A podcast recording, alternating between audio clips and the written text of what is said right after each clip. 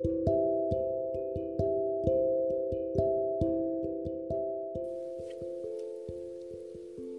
田です。小川です。はい。なんか言えよ。いや、なんか言うの待ってようかなと。なんか言えってさっきね。みんな大好き新聞課の話なんだけど、大好きだな、新聞か。いや、読んでないんだけどね、正直ね。うん、僕も読んでないよ。見出しが出る、出てて、なんか、あ、本当だ。うん。ダイヤモンド社の書籍はなぜ売れる ?7 年間で売り上げ40%増。すごいね。うん。まあちょっと、あのー新聞課の一面特集だから、もちろんネットには最低限の情報しかうん載ってないんだけど、まあ、ちょっとリリード文的なのを見ると、うん。なぜダイヤモンド社の書籍は売れるのか、業界関関係者の間でたびたび話題になる。地球の歩き方シリーズを除く同社の書店書籍売上は2012年度に48億円だったが、19年度には4 40%増加して66億円余りに拡大。業界全体の書籍販売金額が17%減少したこの7年間、ダイヤモンド社の勢いが際立っていると。うん。で書店営業部、あまあ、ダイヤモンドの書店営業部の出口直子部長は、うん初版部数がいくつかは関係ない、最も大事なのは2釣り以降重版のあり方という。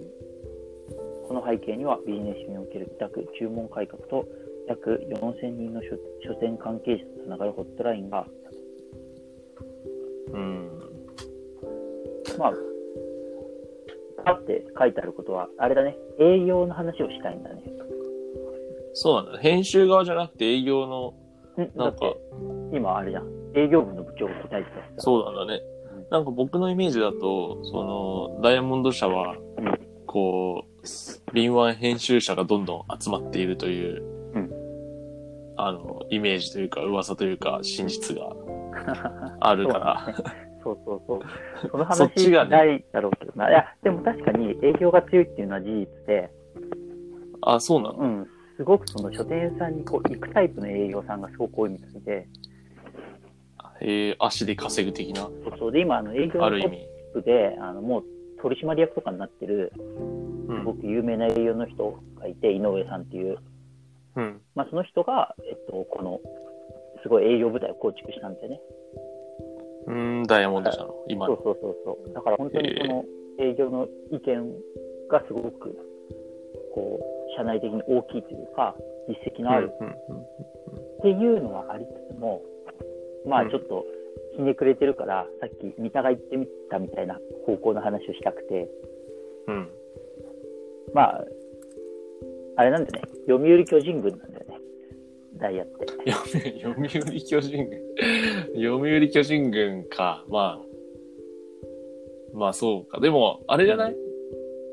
読売巨人軍だったら、うんあの、集めて、集めた選手が故障するまでが読売巨人軍じゃないの？いやー、結構入ってから大変だと聞きますよ。あ、そうなんだ。うん。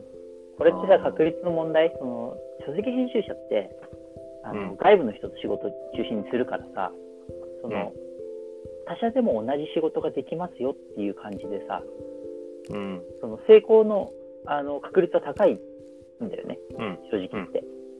別にそのそううん、会社の名前が変わったぐらいでさ、あうんやってることはそうそう変わらないし、なんならほら、転職でダイヤに行ってこう販売力があるところに行くわけだから、むしろいいっていう。そうそうそうっていうのをな波に乗って、そのまま一気にこう駆け駆け上がってる人もいっぱいいるんだけど、中には、あの、えっと、出版社で20万部作った人が移って全然効かなくなっちゃったねとか、うん。そういうのもたくさん聞く。もちろん、そのやっぱり営業のリソースって限られてるしさ、どまあね。うん、だからその中まあで営業。そうだね。うん。ええそうなんだ。なんか、それはもう、巨人だね。そう。あちょっとキービスともっとさ、そういう方向性で見るとさ、その、他の出版社が17%全体で売り上げが落ちてる中40%上がったと。うん。それって、他の売れっ子編集者を引き抜くことによって、40%達成？いやいやいや、そうそうそう。だから、そうね。まあ全体が下がってくるから上がっていくから立派なんだけど、まあそういう側面はあるよね。他社のこうさ、上積みといや、かまあだって、巨人だから仕方ないですよ。巨人戦略はそれでしょ。でもその巨人戦略の多分ベースとなってるところっていうのはやっぱ営業なんだよね。うーん、というと、その営業がちゃんと売れる本のニーズを書店から持ち帰ってくるからってこといやいやいや、えっと、ほら、あの作った本ちゃんと売って、あ、ちゃんと売ってくれるからってで、ことね。この会社だから売ってくれるっていうので来てる。で、そのいい編集者がまたいい本作るからみたいな。それってさ、うん他の出版社の営業はさ、何をしてるの？じゃあ。なん、なん、何が、営業ってそんなに変わるんだね。うん、でも結構違うみたいよやっぱりね、みたいな。あの何を、ね何が違うんだろうね。それはこれの新聞から読めばいいのか。ーあ、そうね。宣伝みたい。書店員向けに、書店員さん向けに、これは例えば、あの、勉強会みたいなの開いたりとか、この本の売り方とかそういうこと？いや、じゃあまあどういう本が売れてるのかとか、あそうそう。まあねそういうそのやったりとか、まあやっぱり熱心な書店員さんにとつながればさ、それだけ展開とかもしてもらえるじゃない。あ。うん。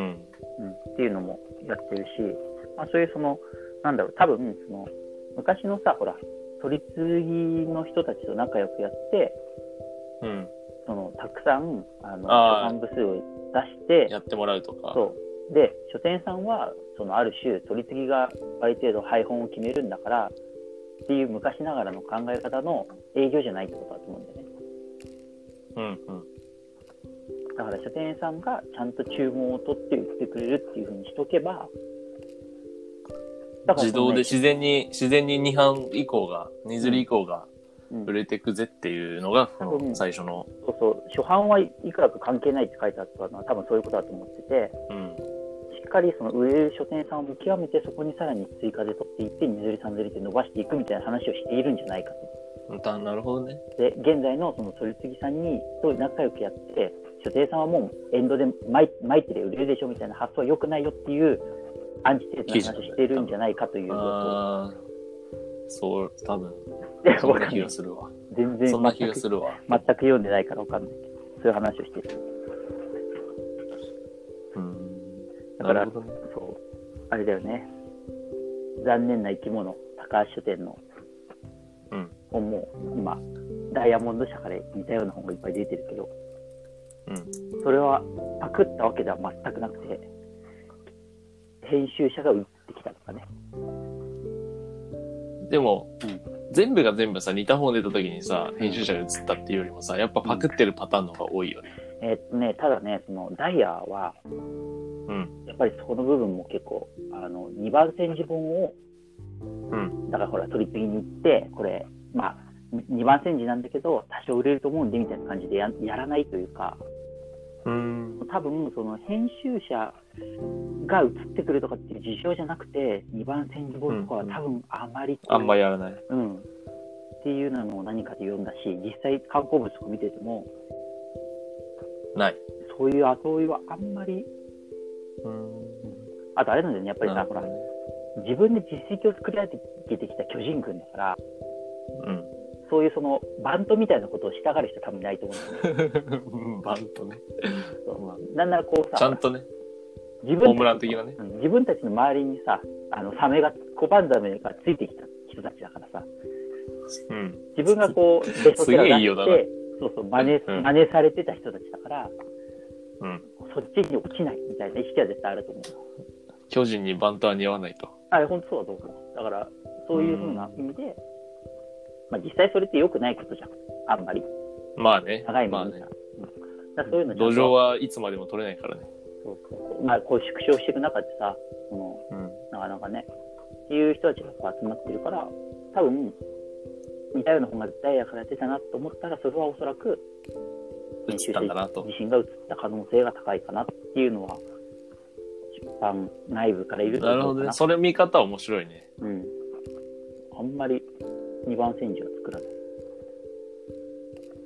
逆にじゃあ、次回は2番煎じばっかり作ってる会社の話を しましょうかね。次回ね、次回。次じゃない。次回、次じゃない。次回。